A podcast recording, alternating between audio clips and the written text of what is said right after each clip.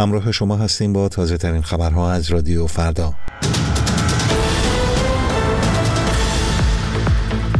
آمریکا و بریتانیا در چهارمین حملات هوایی مشترک مواضع حوسی ها را هدف قرار دادند.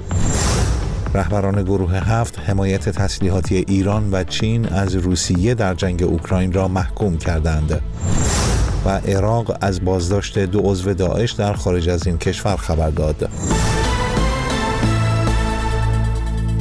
با سلام به شما شنونده عزیز رادیو فردا خوش آمدید به این بخش خبری پنتاگون اعلام کرد که آمریکا و بریتانیا شامگاه شنبه در یک عملیات مشترک 18 سایت متعلق به های مورد حمایت ایران را هدف حملات هوایی قرار دادند.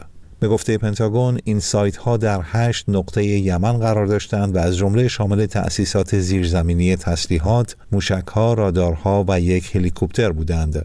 این چهارمین حمله مشترک آمریکا و بریتانیا علیه حوسی ها بود و با پشتیبانی شش کشور دیگر انجام شد. در همین حال فرماندهی مرکزی ایالات متحده سنتکام از سرنگون کردن یک موشک بالستیک حوسی ها بر فراز خلیج عدن خبر داد. این موشک احتمالاً به سمت یک نفتکش آمریکایی شلیک شده بود و ناوشکن یو اس میسن آن را منهدم کرده.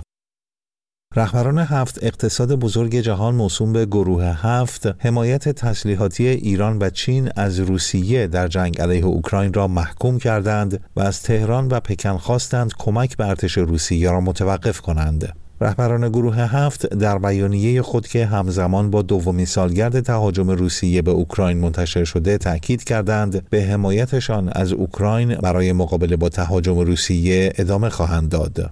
گروه هفت شامل آمریکا، بریتانیا، فرانسه، آلمان، کانادا، ایتالیا و ژاپن است و نشست مجازی آنها روز شنبه برگزار شد. روز شنبه همچنین شماری از مقامهای غربی از جمله رئیس کمیسیون اتحادیه اروپا و نخست وزیران کانادا، ایتالیا و بلژیک برای ابراز همبستگی با اوکراین به کیف سفر کردند. سازمان اطلاعات ملی عراق روز شنبه اعلام کرد دو عضو گروه داعش را در یک عملیات در خارج از این کشور بازداشت کرده و آنها را به عراق بازگردانده است.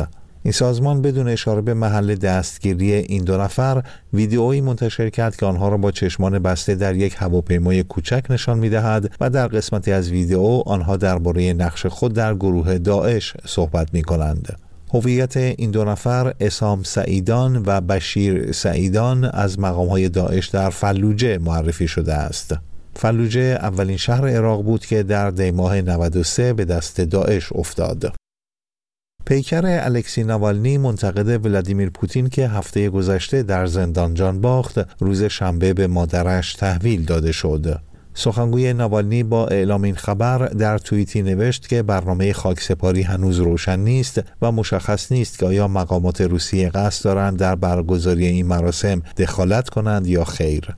مقامات امنیتی روسیه در یک هفته گذشته با خودداری از تحویل پیکر نوالنی به مادرش تهدید کرده بودند که اگر او با خاکسپاری مخفیانه موافقت نکند پسرش را در محبته زندان دفن خواهند کرد. الکسی نوالنی منتقد سرسخت ولادیمیر پوتین جمعه گذشته در زندانی در منطقه سیبری روسیه جان باخت و انتشار این خبر موجی از های جهانی را به دنبال داشت. خبری از ایران منابع حقوق بشری گزارش دادند که شکیلا منفرد زندانی سیاسی محبوس در زندان اوین در پرونده جدید به 15 ماه حبس دیگر محکوم شد. به گزارش هنگاو این حکم با رد درخواست تجدید نظر قطعی شد و اخیرا به خانم مفرد در زندان ابلاغ شده است. اتهام این زندانی سیاسی در پرونده جدید تبلیغ علیه نظام عنوان شده است. اشکان منفرد فعال سیاسی و برادر شکیلا منفرد که ساکن بیرون از ایران است در توییتی نوشت که دلیل پرونده سازی جدید تماس تلفنی کوتاه او با خواهرش پیش از عمل جراحی او در بیمارستان بوده است.